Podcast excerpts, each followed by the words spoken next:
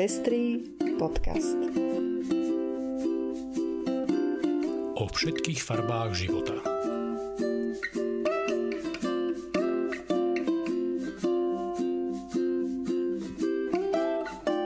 Vítame vás pri 51. vydaní Pestrých správ. Toto sú informácie, ktoré prinášame.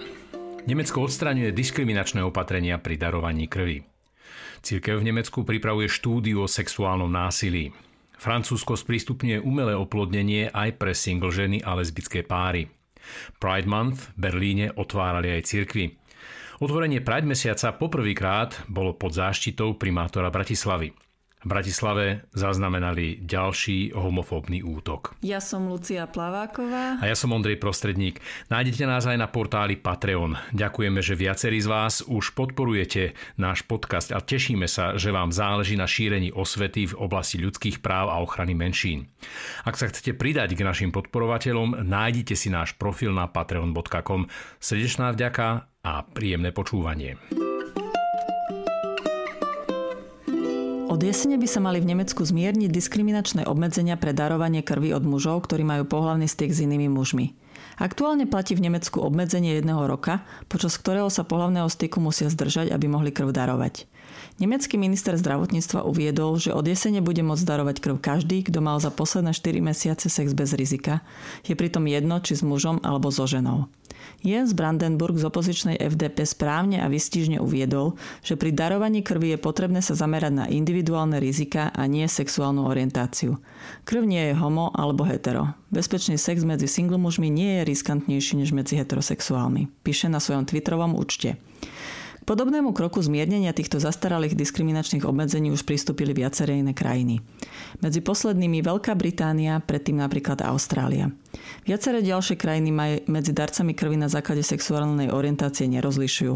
Napríklad Španielsko, Taliansko či Portugalsko. Presne tak, ako by to malo byť. Pri preverovaní dárcov by sa mali otázky týkajúce sa sexuálneho života rovnako týkať všetkých a posudzovať by sa mala iba rizikova sexuálneho správania a to bez ohľadu na to, či ide o vzťahy medzi mužmi alebo medzi mužmi a ženami. Musím žiaľ opätovne pripomenúť, že Slovensko je veľmi vzdialené od optimálneho stavu, keďže mužov, ktorí uvedú, že mali za posledných 12 mesiacov pohlavný styk s iným mužom, vyraďujú z možnosti darovať krv natrvalo. Takáto úprava je naozaj nepochopiteľná, diskriminačná a vzdialená od súčasných záverov odbornej medicínskej obce. Najväčšia nemecká evangelická krajinská cirkev si objednáva rozsiahlu štúdiu o sexuálnom násilí v prostredí cirkvy. Dôvodom je niekoľko závažných prípadov, ktoré sa v cirkvi odohrali v 80. a 90. rokoch minulého storočia v mestečku nedaleko Hamburgu. Jedna z obetí útoku prehovorila až v roku 2020. Miestný evangelický faráriu sexuálne zneužíval ako mladistvu v období, keď chodila na konfirmačnú prípravu a teda mala 13 rokov. Chceme vedieť, ako sa také niečo mohlo stať bez toho, aby niekto zasiahol, hoci sa o tom medzi ľuďmi šepkalo, uviedla Karoline Lege Reinhold, ktorá sa v cirkvi venuje prípadom sexuálneho zneužívania. Podobné štúdie vznikajú aj v iných častiach Nemecka. Výsledky sa očakávajú na jeseň 2023. V prostredí evangelickej cirkvi v Nemecku doteraz zaznamenali 900 prípadov sexuálneho zneužívania mladistvých a predpokladá sa tiež vysoký počet nezistených prípadov. Spôsob, akým evangelická cirkev v Nemecku k tejto temnej stránke svojej nedávnej minulosti pristupuje, by mohol inšpirovať aj Slovensko. Tu sa žiaľ stretávame skôr s tabuizovaním tohto problému a v dôsledku nepochopenia špecifickej povahy takýchto prípadov má verejnosť sklon obhajovať páchateľov a spochybňovať či dokonca kriminalizovať obete. Francúzsko schválilo zákon, vďaka ktorému budú mať k umelému oplodneniu prístup aj single ženy a lesbické páry. Francúzsko sa tak pridalo k ďalším desiatim krajinám Európskej únie, ktoré rovnakú úpravu už majú. A to Belgicko, Španielsko, Dánsko, Fínsko, Írsko, Luxembursko, Malta, Holandsko, Portugalsko a Švédsko. Nová úprava umožní prístup k umelému oplodneniu pre všetky ženy do 43 rokov, pričom náklady budú hradené zo zdravotného poistenia. V prípade lesbického páru budú po narodení dieťaťa obidve mamy zapísané priamo do rodného listu, obdobne ako tomu je napríklad v susednom Rakúsku. Gratulujeme Francúzsku k tomuto kroku na podporu rodín a pôrodnosti. Pri otvorení berlínskeho Pride Month 26. júna, na ktorom sa zúčastnilo asi 10 tisíc ľudí, sa v tamojšom evangelickom kostole Getsemane konala aj bohoslužba. Je to kostol, ktorý sa ešte počas totality v Nemeckej demokratickej republike stal útočiskom pre členov LGBTI komunity. Súčasťou výzdoby kostola pri tejto príležitosti bol aj obraz Madony zo svetožiarov v dúhových farbách. Organizátori tým vyjadrili solidaritu s diskrimináciou LGBTI ľudí v Poľsku. Biskup Evangelickej cirkvi pre oblasť Berlína Christian Stäblein vyzval k úcte voči LGBTI ľuďom v prostredí cirkvi i mimo nej. V slovníku cirkvi musíme vetu homosexualita je hriech nahradiť vetou homofóbia je hriech, povedal biskup vo svojej kázni pri, na bohoslužbe. Vyzval tiež, aby sa ľudia v Nemecku postavili na stranu diskriminovaných pre sexuálnu orientáciu v Maďarsku, Rusku, Poľsku, Čečensku či v iných častiach sveta. Hoci na Slovensku rastie počet veriacich, ktorí sú tolerantní voči LGBTI ľuďom, na deň, keď pri otvorení Pride mesiaca bude na bohoslužbe kázať niektorý z biskupov a výzve k solidarite s diskriminovanými, si ešte žiaľ budeme musieť počkať. 1. júla sa konalo otvorenie mesiaca dúhového Pride Bratislava, ktorý prinesie mnohé zaujímavé podujatia a vyvrcholí 24. júla online verziou hlavného podujatia Pride. Veľmi ma teší, že otvorenie sa uskutočnilo priamo v zrkadlovej sále primaciálneho paláca, prvýkrát pod záštitou primátora Matúša Vala, ktorý na otvorení vystúpil aj s príhovorom.